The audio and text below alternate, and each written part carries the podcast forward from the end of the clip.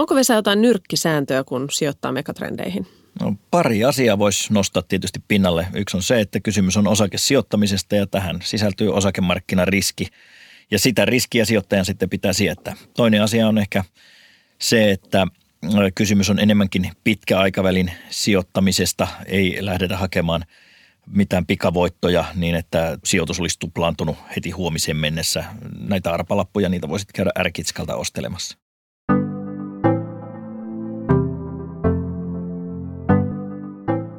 Kuuntelet Front-podcastia. Tämän podcastin tarkoitus on kertoa, mihin sijoittajan kannattaa seuraavaksi katsoa. Missä on markkinoiden hyvät, pahat ja rumat. Mihin voi yhä luottaa ja mitä kannattaa ajatella toisin.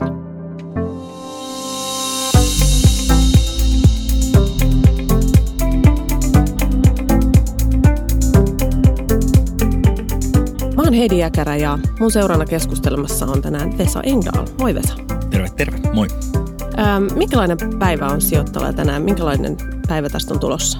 No ei nyt ihan pöllömpi päivä. Tietysti tässä on vähän ollut huolenaiheitakin, että kaikkihan ei aina voi mennä ihan putkeen. Että meillä oli voimakas nousuvuosi viime vuonna ja se tietysti aiheutti tällaista suurta tyytyväisyyttä itseemme sijoittajina. Kaikki oli mennyt aika hyvin lankulle ponnistukset. Koko viime vuosi oli yhtä juhlaa ja tänä vuonna sitten oltiin otettu jo aika voimakasta etunojaa.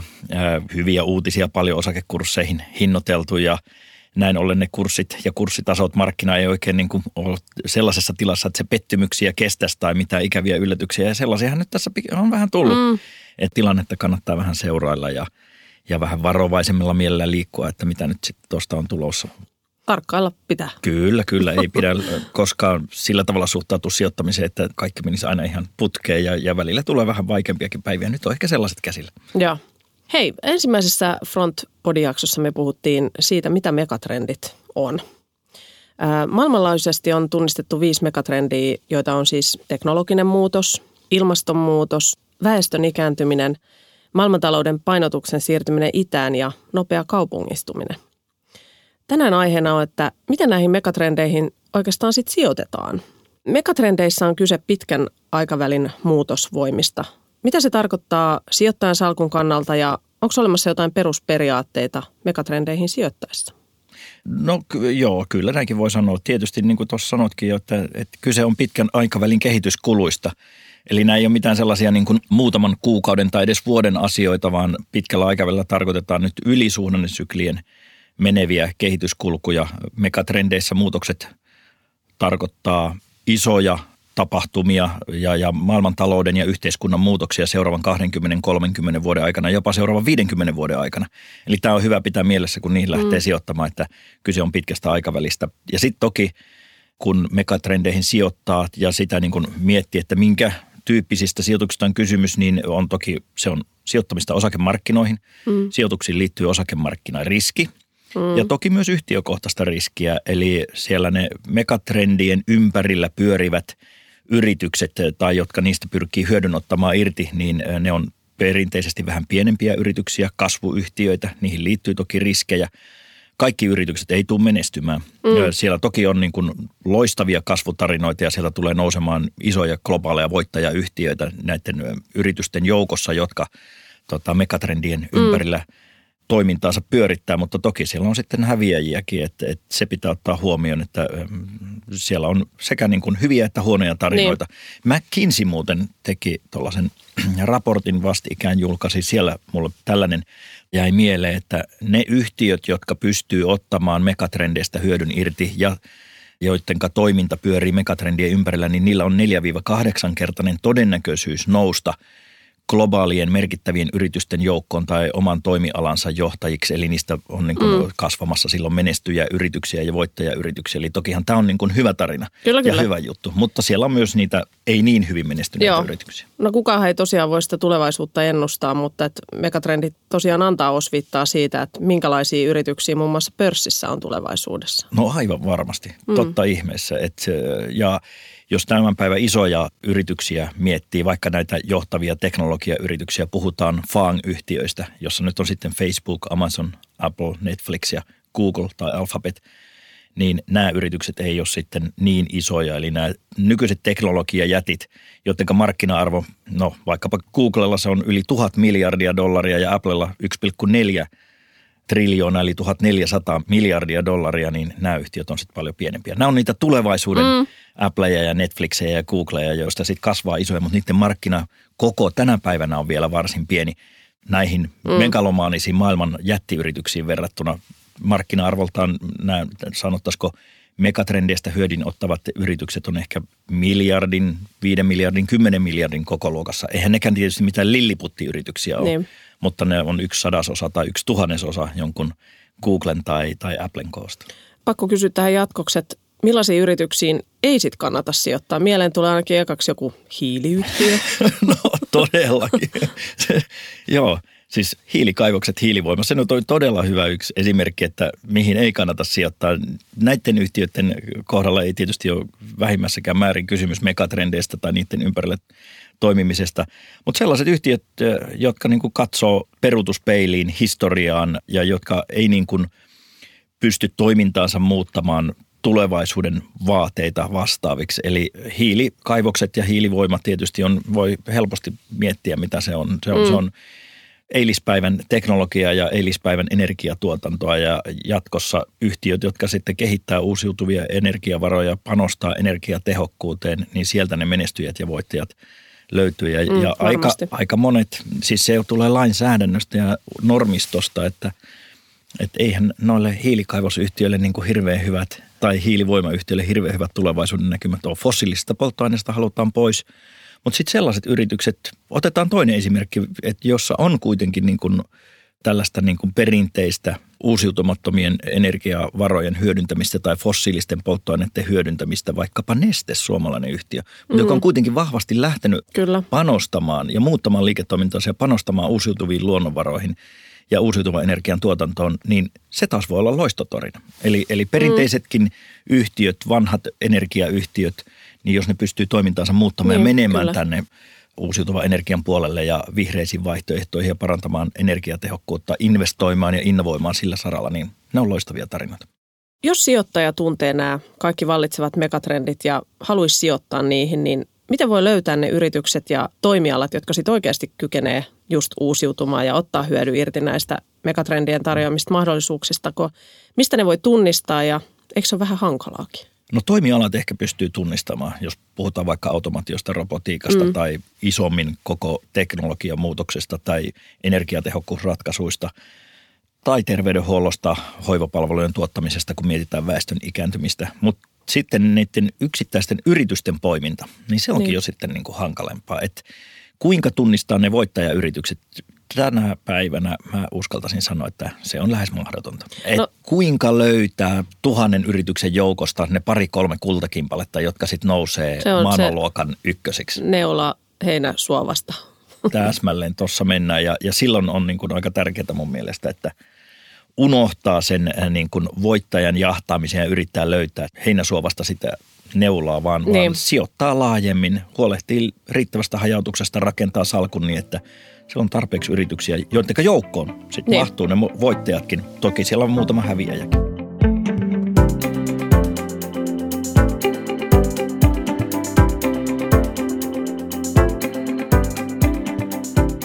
Mainitsit nyt noita yrityksiä tuossa, niin jos mä heitän täältä megatrendin kerrallaan, niin vastaan lyhyesti, että millaisiin yrityksiin kannattaa sijoittaa minkäkin megatrendin suhteen ja aloitetaan tästä nopeasti etenevästä teknologisesta muutoksesta jos me lähdetään oikein kunnolla niin kuin megatrendiä metsästämään, niin keskisuuret ja pienet robotiikkaa, automatiota, tekoälyä kehittävät yritykset, kyberturvallisuus eli tietoturva mm. ja pilvipalveluita kehittävät yritykset. Ja toki sitten sinne mahtuu myös nämä 5G-verkot, älykkäät sähköverkot ja tämän tyyppiset ö, yritykset, jotka niitä kehittää ja innovoi ja rakentaa. Eli siinä nyt on niitä toimialoja, joita sitten pitää tutkailla ja joiden piiristä sitten löytyy niin. ne yritykset, joita salkkuun pitää mahduttaa.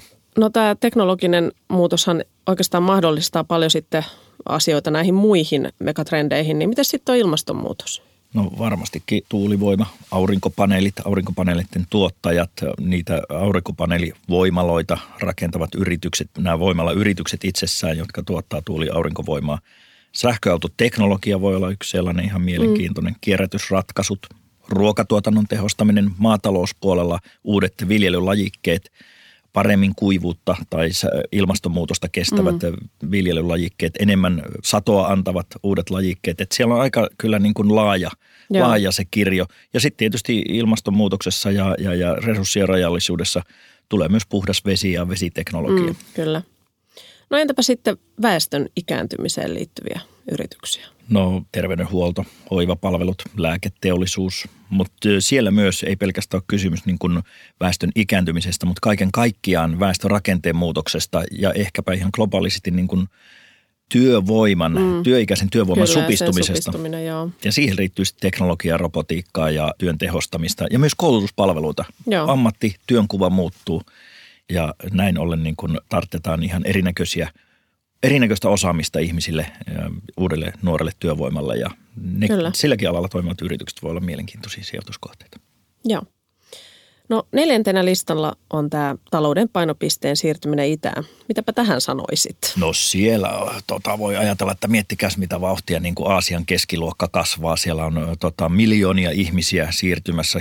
No mä vähättelen, se ei ole miljoonia, vaan kymmeniä, jopa satoja miljoonia ihmisiä nousemassa – köyhyysrajan alapuolelta keskiluokkaan, kuluttavaan keskiluokkaan. Kyllä. kyllä. Ja se muuttaa kaupunkeihin, puolitoista miljoonaa ihmistä globaalisesti muuttaa joka viikko kaupunkeihin. Mm. Ja kaupungit on sitten niin kuin tietysti kulutuksen, osaamisen, innovaatioiden keskittymiä. Eli tämä painopisteen siirtyminen taloudessa lännestä itään tarkoittaa kulutustavarayhtiöille hyviä aikoja, luksusbrändeille, palvelualan yhtiöille, pankeille, vakuutusyhtiöille. Mm. Nämä on kaikki niitä niin kuin – sen ajatuksen ytimessä olevia yrityksiä, niin. jotka sitten pääsee hyötymään tuosta trendistä. Tämä on kyllä ihan käsittämätön määrä toi, että kuinka paljon ihmisiä muuttaa. No siinä jengi kaupunkiin. vähän pakkaa kyllä kipsa, niin. kapsakkia ja iskee selkeä ja lähtee kohti parempaa tulevaisuutta Niinpä. ja etsimään mahdollisuuksia sitten kaupungista. Kyllä, koska siis oikeastaan viimeisenä että onkin käsittelyssä nyt sit paljon infrastruktuurilta vaativa nopea kaupungistuminen. Joo, eli se on nyt sitten oikeastaan nämä kaksi teemaa aika läheisesti liittyy toisiinsa, eli – Eli kun toi Aasia kasvaa vahvasti, niin se samalla siellä keskiluokka kasvaa, vaurastuu ja kaupungistuminen etenee. Se on kyllä globaali ilmiö, ei koske pelkästään Aasiaa, mutta... Mm. mutta tota, kom- niin on se Suomessakin ihan nähtävissä. Kyllä, meilläkin pakkautuu porukka tänne kyllä. vähän niin kuin pääkaupunkiseudulle. mutta kommunikaatio, liikenne, palvelut, viestintäpalvelut, kuljetus, siellä tulee sitten ehkä myös tähän ilmastonmuutokseen liittyvät ja, ja resurssien rajallisuuteen liittyvät teemat, nämä on vähän päällekkäisiä, mutta kierrätys ja teholtapalvelu. Mm. Ja toki sitten ihan ytimessä on rakentaminen, infrastruktuurin rakentaminen, Kyllä. kauppaketjut, vapaa-ajan palvelut ja tämän tyyppiset Kyllä. jutut. Niille tulee niin kysyntää. Ehdottomasti. No tuleeko mieleen mitään sudenkuoppia, että mitä näiden megatrendejä hyödyntävien yritysten tunnistamisessa on? No joo, kaikki ei menesty. kai se on, Näin, kai se, on se, se vähän menee. Se kai se on se suurin sudenkuoppa. Eli, eli osakepoiminta voi tosiaankin olla haastavaa. Päästään melkein vähän siihen takaisin, että kuinka tunnistaa ne menestyvät yritykset. Ja se osakepoiminta isosta joukosta, voittajien löytäminen on todella vaikeaa. Sen mm. takia me esimerkiksi ollaan lähdetty siitä, että luotetaan laajaa hajautukseen – otetaan niin paljon yrityksiä salkku, että siellä on mukana ne voittajat. Ja jos mukaan sattuu muutama häviäjä, niin se ei vielä tuho salkun menestystä ja tuottoa. Eli tällä periaatteella, kun salku rakentaa, niin ehkä se suden, suurimmat sudenkuopat on sitten vältettävissä. Joo. No mennään sitten vähän seuraavaksi syvemmälle tähän aiheeseen sijoittajan näkökulmasta. Kerro vähän, että millaisia sijoitustuotteita on olemassa, jotka liittyy megatrendeihin? Oikeastaan kahden näköisiä hajautettuja ratkaisuja, joko aktiivisilla rahastoilla, jossa joku salkuhoitotiimi valitsee niitä yksittäisiä osakkeita ja rakentaa tällaisen megatrendisalkun ja pyörittää sitä – Toinen vaihtoehto on mennä niihin ETFillä, jotka on, ETF on tällaisia pörssi, pörssilistattuja rahastoja, jotka, no ETF on perinteisesti liitetty indeksisijoittamiseen, mutta tänä päivänä niin kun se valikoima on hyvin monipuolinen. Tänä päivänä oikeastaan mielikuvitus on vaan rajana, mitä näillä ETFillä voi tehdä. Joo. Ja ETFillä pystyy tänä päivänä myös näihin megatrendeihin tarttumaan kiinni. Ei ehkä kokonaisuudessaan koko tähän niin kuin – megatrendien laajaan kirjoon, että se kattaisi kaikki teemat, mutta mm. megatrendejä, näitä ETFiä, niillä voi yksittäisiin teemoihin ottaa kiinni. Niinpä. Siellä sisällä tällaisia vaikkapa vihreä energia tai puhdas energia tai energiatehokkuus tai yksi ETF voisi ottaa vaikka puhtaaseen veteen ja siihen liittyviin yrityksiin. Joku voi olla tällainen rahasto, joka on kerännyt osakesalku, jossa on sitten vaikka automatioita ja robotiikkaa. Toinen ETF-rahasto mm. voi olla keskittynyt yhtiö, joka sitten kyberturvallisuutta Joo. liittyviin yrityksiin sijoittaa. Ja, ja näin ollen näitä yhdistelemällä näitä ETF-rahastoja, niin saadaankin hyvin hajautettu salkku, Joo. joka sitten ottaa kiinni oikeastaan kaikista näistä sun alussa mainitsemisista viidestä mm. isosta megatrendistä. Ja sitten toki jos rohkeus riittää, niin voihan sitä lähteä itse kokoamaan aktiivisesti salkkua ja poimimaan niitä no, yrityksiä. Mutta onne, olin, niin, joo, onne vaan sille kysynyt, tielle. Niin, että, että, että onko mahdollista harrastaa tuollaista osakepoimintaa? No onhan sitä, mutta mun mielestä se on niin kuin, voi mennä ärkitskalle ja ostaa arpalappuja myös. niin, niin.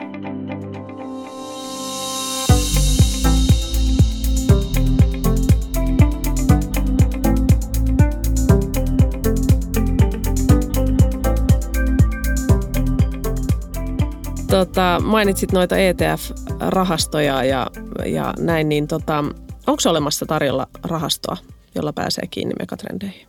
On niitä kai joitakin. Mä en ole niihin itse tota, meinasit tällaisia niin kuin aktiivisesti manakeerattuja mm. varahoitoyhtiöille, jossa salkuhoitotiimi poimi. Kyllä niitä jonkun verran löytyy, mutta me ollaan lähdetty vähän erinäköiseen ratkaisuun. Me ollaan rakennettu niin kuin itse kyllä megatrendeihin sijoittava rahasto, mutta me hyödynnetään siellä alla ETF ja ei suoraa osakepoimintaa, niin. jolloin Me... me varmistetaan sillä se laaja hajautus. Niin justiin.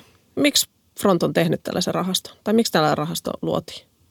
Me nähdään suuria mahdollisuuksia näissä megatrendissä. Nämä megatrendit on se juttu, joka vie maailmaa eteenpäin. Ja halutaan luoda sijoitusratkaisu, jossa tosiaankin sijoittaja pystyy hyötymään ja pääsee hyötymään näiden megatrendien mukana luomista sijoitusmahdollisuuksista. Ja silloin kootaan niin ETFien avulla laaja osakesalkku, jossa on aika reipas määrä sitten yrityksiä, mm. joiden liiketoiminta on rakentunut näiden megatrendien ympärille ja ne ottaa hyödyn näistä megatrendeistä.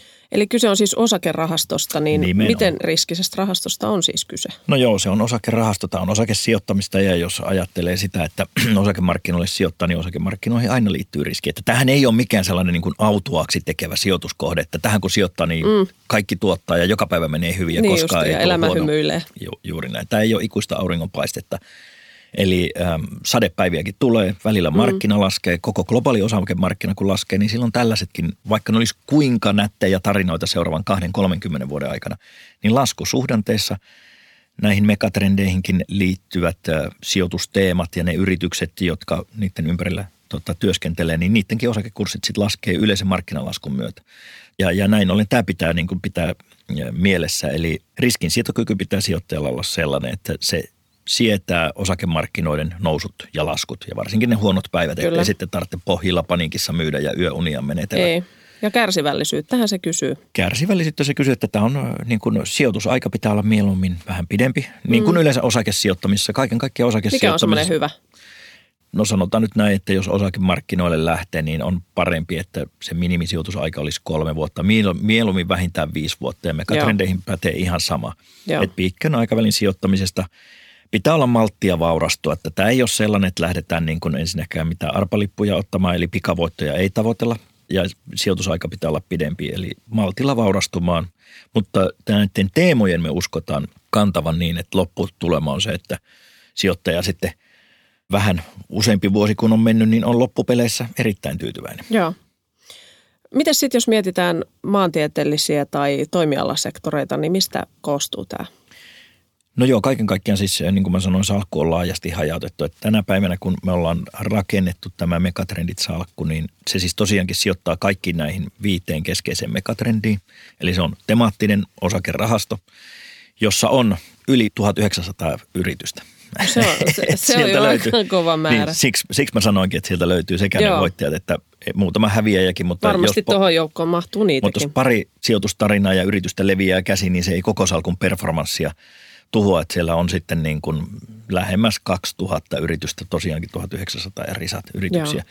Ja mihinkä sektoreille, niin tota, keskeisiä sektoreita toki on teknologia, niin kuin mm. tuossa tuli, mm. se on yksi näistä megatrendeistäkin, se on suurin tuossa tämän hetken meidän salkussa, lähes 30 prosenttia painosta on teknologiassa. Sitten on teollisuustuotteet, palvelut, terveydenhuolto, lääketeollisuus on iso sektori ja yhdyskuntapalvelut, eli siellä on tällaiset yleishyödylliset palvelut – Yleishyödyllisiä palveluja on nimenomaan nämä jätehuollot ja vesihuolto ja kierrätys ja tämän tyyppiset. Nämä neljä muodostaa 75 prosenttia salkusta. Ja maantieteellinen hajautus, niin se on kyllä hyvin globaali. Että nämä yritykset, mitä tuossa salkussa on, niin ne on ympäri maailmaa. Yhdysvallat on suurin mm. kotipaikan mukaan.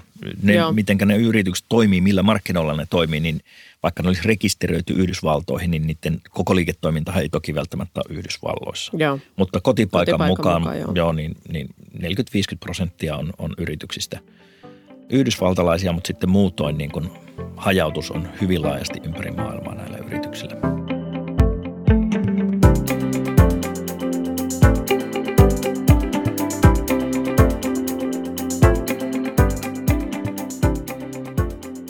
No sä mainitsit tuossa jo tätä pitkän aikavälin strategiaa, niin tarkoittaako se sitä, että tämmöinen taktinen markkinanäkemys puuttuu kokonaan ja salkku ei kosketa seuraava 30 vuotta. joo, joo, just niin. Toihan olisi hyvä. Otetaan jotakin sisälle ja unohdetaan 30 niin. vuodeksi eikä tehdä mitä. Mistä asiakas sitten meille maksaa? Niin, niin. No mistä? silloin, se, silloin se maksaisi mun mielestä vähän turhasta. Että et mekin tietysti koetaan, että jotakin lisää hyötyä ja tuodaan asiakkaalle. Ja jos puhutaan siitä ihan lyhyen välin tällaista taktisesta markkinanäkemyksestä, että joka viikko jokaiseen uutiseen tai pieneen markkinarisaukseen reagoitaisiin, niin sitä me ei tehdä. Eli tässä ei oteta sellaista taktista markkinanäkemystä, että salkkua treidattaisiin koko ajan mm se ei, ei olisi tarkoituksenmukaista. Nyt on kuitenkin kysymys megatrendeistä, pitkäaikavälin kehityksestä, tällaisista maailman talouden ja yhteiskuntien niin kuin muutostrendeistä. Eli taktinen markkinanäkemys se unohdetaan, mutta sitten jos katsotaan tällaista vähän strategisempaa taloussyklin vaiheeseen kantaa ottavaa näkemystä, niin sitä me kyllä tehdään. Eli taloudessahan on nousu- ja laskusuhdanteita. Tällainen yksi suhdannesykli perinteisesti kestää ehkä 5-6 vuotta – nyt toki meillä on käsillä erittäin pitkä yhtämittainen noususuhdanne, joka lähti siitä finanssikriisistä liikenteeseen mm. ja 2009 vuodesta. Eli me ollaan nautittu historiallisesti poikkeuksellisen pitkästä noususuhdanteesta. Kymmenen vuoteen ei ole ollut yhtään globaalia taantumaa tai, tai tällaista lamakautta.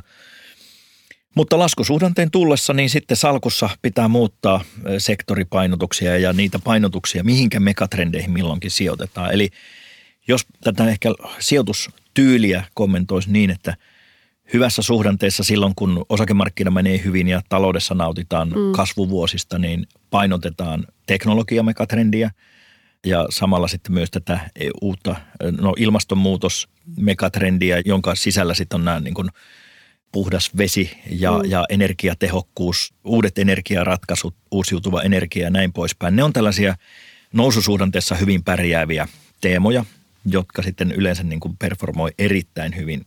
Ja sitten taas laskusuhdanteissa, niin näistä sektoreista pitää tulla pois, koska siellä myös tullaan sitten niin kuin muun markkinan mukana reippaasti alas ja voidaan tulla niin kuin oikein kunnolla kolisemalla alas mm. teknologiayrityksissä, että ne Kyllä. sitten ottaa kunnolla turpaa.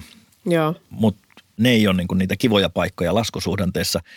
Sen sijaan pieni jarru on päälle ja turvallisempia, maltillisempia kohteita tällaisessa talousympäristössä on vaikkapa yhdyskuntapalvelut, infrastruktuurin rakentaminen, jos on paljon julkista rahoitusta ja se on tasaisempaa bisnestä.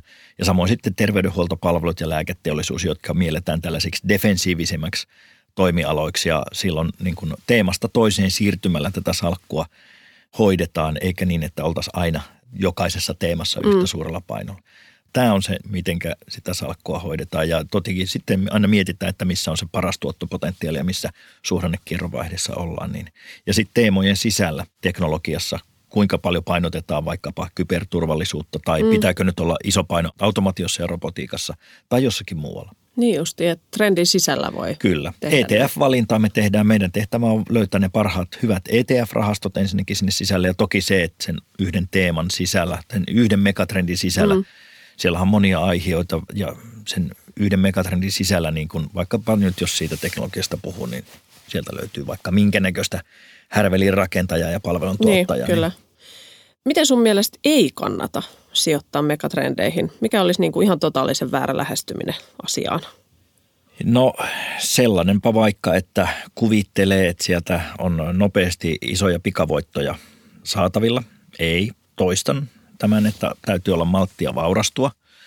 Toinen sellainen ei, ei, iso kohta, ei. iso ei on, on että et, älä kuvittele, että tämä on niin kuin joka päivä hyvä sijoitus. Tämä seurailee yleistä markkinaa. Tähän liittyy osakemarkkinan riski nousumarkkinassa. Tämä menee hyvin, laskumarkkinassa tulee niitä huonoja päiviä, mm. mutta pitkällä aikavälillä ylitaloussuhdanteen, niin me luotetaan siihen, että tämä on kuitenkin niin kuin, täältä on ne parhaat tuotot ja hyvät tuotot tota, kerättävissä näistä teemoista ja niistä yhtiöistä, jotka megatrendien ympärillä työskentelee ja toimii, mutta huonoja aikoja sinnekin tulee ja niitä pahoja päiviä. Ja ehkäpä sitten se kolmas asia, minkä nyt voisi tuohon sanoa, että sijoittajan pitää kuitenkin olla kaiken kaikkiaan niin kuin valmis kantamaan sitä osakesijoittamiseen liittyvää riskiä ja olla valmis niin kuin katsomaan se salkun kokonaisallokaatio sellaiseksi, että tämä ei ole mikään autuaksi tekevä mm. sijoituskohde, että eh, näihinkin pitää sijoittaa just sen verran rahaa, että sijoittaja yönsä itse hyvin nukkuu. Kyllä. Ja se kokonaisriski ja riskituottosuhde on salkussa. Että tämä on niin kuin sijoitussalkun yksi rakennuspalikka. Niinpä. Että ei kaikkia rahoja tähänkään. Niin, niin, näinhän se on, että ei niitä kaikkia munia voi mm. laittaa samaan koriin. Juurikin näin.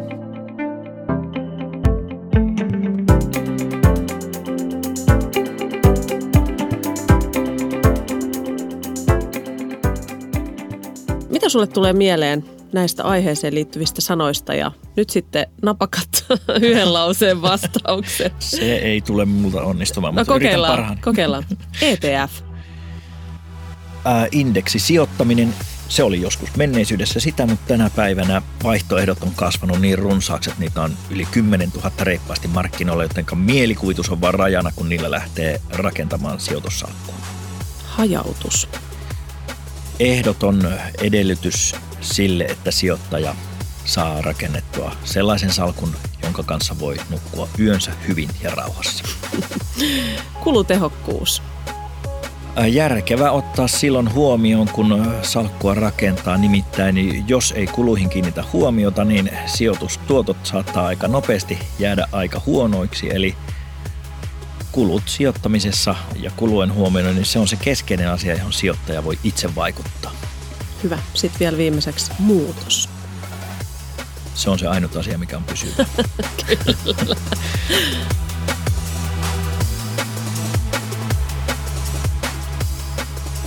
Hei, tähän loppuun vielä. Tota, mitä sä tahtoisit, että sijoittaja muistaisi tästä jaksosta?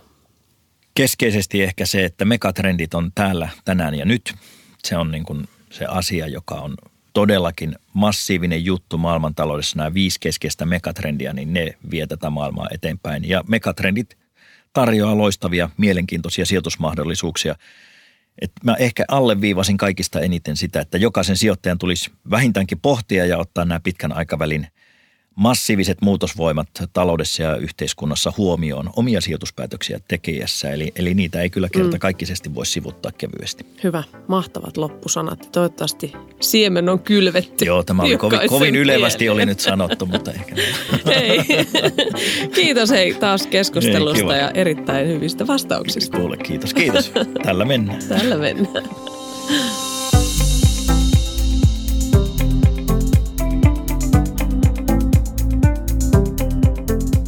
Kuuntelit Front-podcastia. Voit kuunnella sitä osoitteessa front.fi kautta podcast sekä Apple Podcasteissa ja Spotifyssa. Jos keskustelusta heräsi ajatuksia, niin laita ihmeessä meille palautetta osoitteeseen info at front.fi.